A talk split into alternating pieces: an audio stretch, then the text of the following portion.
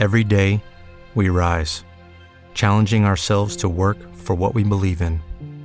At U.S. Border Patrol, protecting our borders is more than a job, it's a calling. Agents answer the call, working together to keep our country and communities safe. If you're ready for a new mission, join U.S. Border Patrol and go beyond. Learn more at cbp.gov/careers. Give your birthday in Quistry, a commemorative keepsake that celebrates your birth date and a significant event in African American history that shares the same day. Go to www.quistry.com and click on Shop for more information. That's www.quistry.com.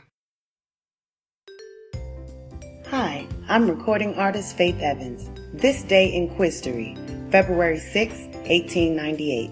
Melvin B. Tolson is born in Moberly, Missouri. An educator and poet, Tolson's achievements as the debate coach at Wiley College were depicted in the 2007 movie The Great Debaters.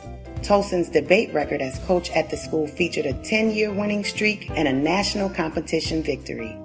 In addition to his role as debate coach, he also served the college as a football coach, play director, and speech coach.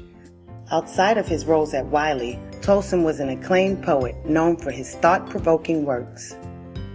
Rendezvous with America, Tolson's first collection of poetry, includes one of his most popular poems, Dark Symphony, which contrasts European American history with African American history. After the success of Dark Symphony, Tolson was appointed as Poet Laureate of Liberia in 1947.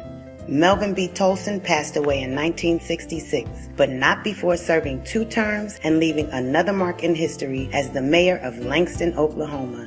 In January of 1970, Langston University established the Melvin B. Tolson Black Heritage Center in his honor.